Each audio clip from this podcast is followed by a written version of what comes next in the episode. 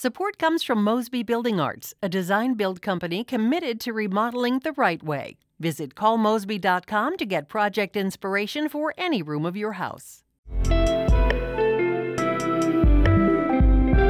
It's Wednesday, June 2nd. This is The Gateway. I'm Wayne Pratt. Sometimes farmers climb into giant grain bins to break up clumps or clogs. It's dangerous, and dozens of people get trapped each year. The best rule is, is if you don't have to get into the bin, don't. In just a few minutes, we will report on some new technology that could help keep farmers safe. Calls for Missouri Governor Mike Parson to hold a special session are piling up. Lawmakers are citing several issues, including Medicaid funding, anti abortion items, election reform, and the teaching of critical race theory. A spokesperson for Parson says the governor has not made any decision to call any special session at this point. Illinois lawmakers have approved a proposal to delay the state's 2022 primary election from mid March to June 28th. Derek Cantu has more. Democrats who control the legislative process say they need to give more time for certain electoral regions, including county boards and congressional districts, an opportunity to use official 2020 census data for redistricting purposes. The data won't be released until August, but lawmakers already approved new legislative and judicial district maps last week using non census data. Republican lawmakers, like Representative Ryan Spain of Peoria, took issue with a provision in the proposal that will allow other governmental bodies to either use census data or the older population information Democrats used. The mix of messages here is unbelievable, and it is all connected back to redistricting. The proposal also calls for permanently allowing curbside voting and vote by mail, promoting voter registration in high schools, and establishing all access voter centers for next year's election. I'm Derek Cantu. A bill making it illegal for companies in Illinois to burn chemicals known as PFAS is awaiting Governor J.B. Pritzker's signature. Lawmakers passed that measure over the holiday weekend. PFAS are toxic chemicals linked to cancer and groundwater contaminants. They are found in some nonstick cookware, clothing, and firefighting foams. The Veolia Environmental Services incinerator in Sauget is authorized by the Defense Department to dispose of PFAS. A spokesperson for the company told St. Louis Public Radio earlier this year that it does not have contracts to dispose of the chemicals and will not voluntarily take items that contain them. Environmentalists have been calling for a ban on burning those chemicals as an additional safeguard for many communities in the Metro East. Our Eric Schmid has reported on PFAS, and those stories are on the website stlpr.org. Children returning to camps, rec centers, and summer school programs this year will have easier access to meals.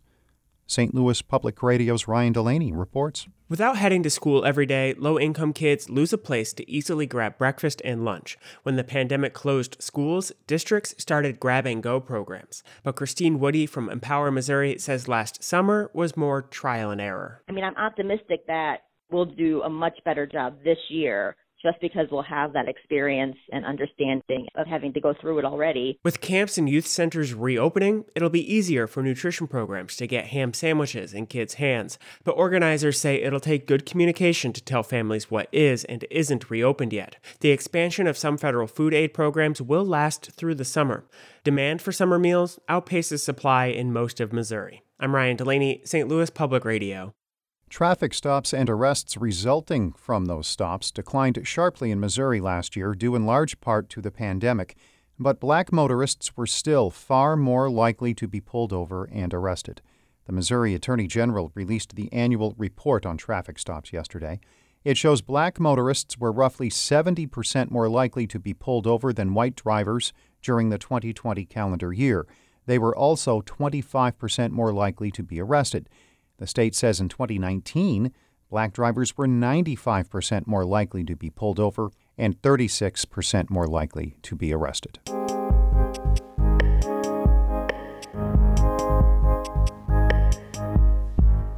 Farmers have to do a dangerous task a few times every year go inside large grain bins to take care of the harvest.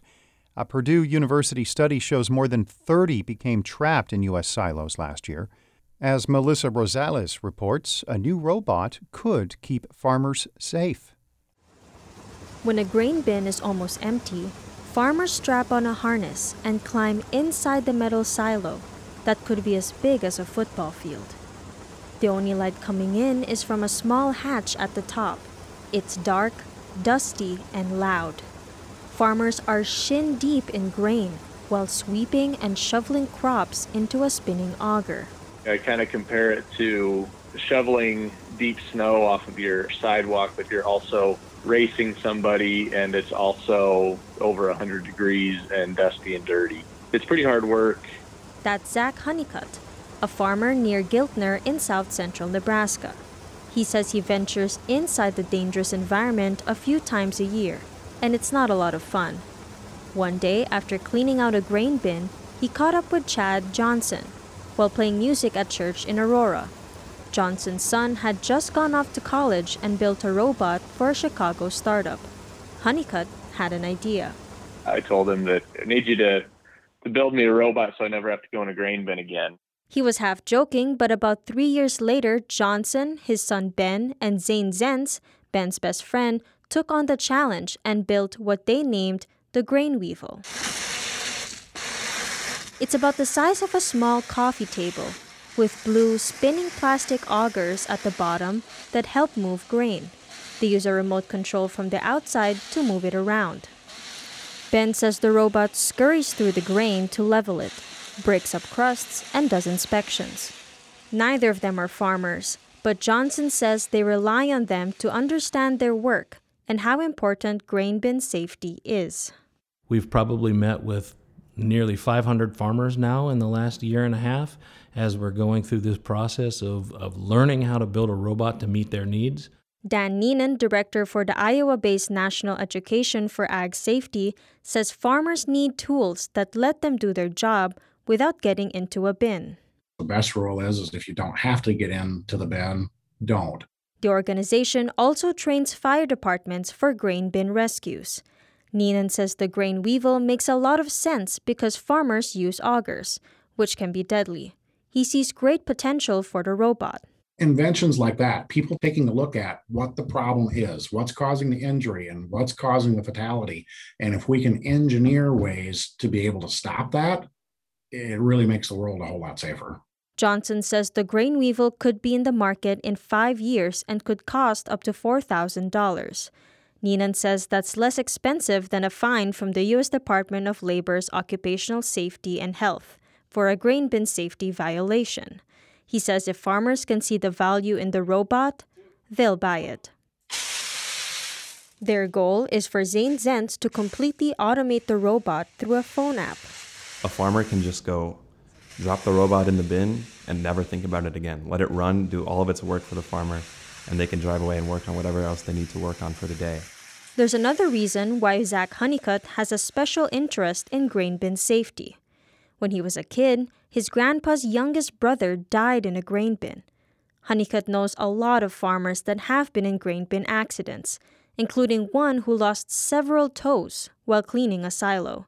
He says if there was a way to take the human element out and not put farmers' health and lives at risk, grain weevil could be a great solution. Looking down the road to thinking my kids might never have to go in a grain bin and they'll be able to manage the grains as effectively or better as we do now. That's a really, really exciting future to look at. Honeycutt says he can't wait for all farmers to have access to the robot so they can improve the quality of their work and lives. For Harvest Public Media, I'm Melissa Rosales.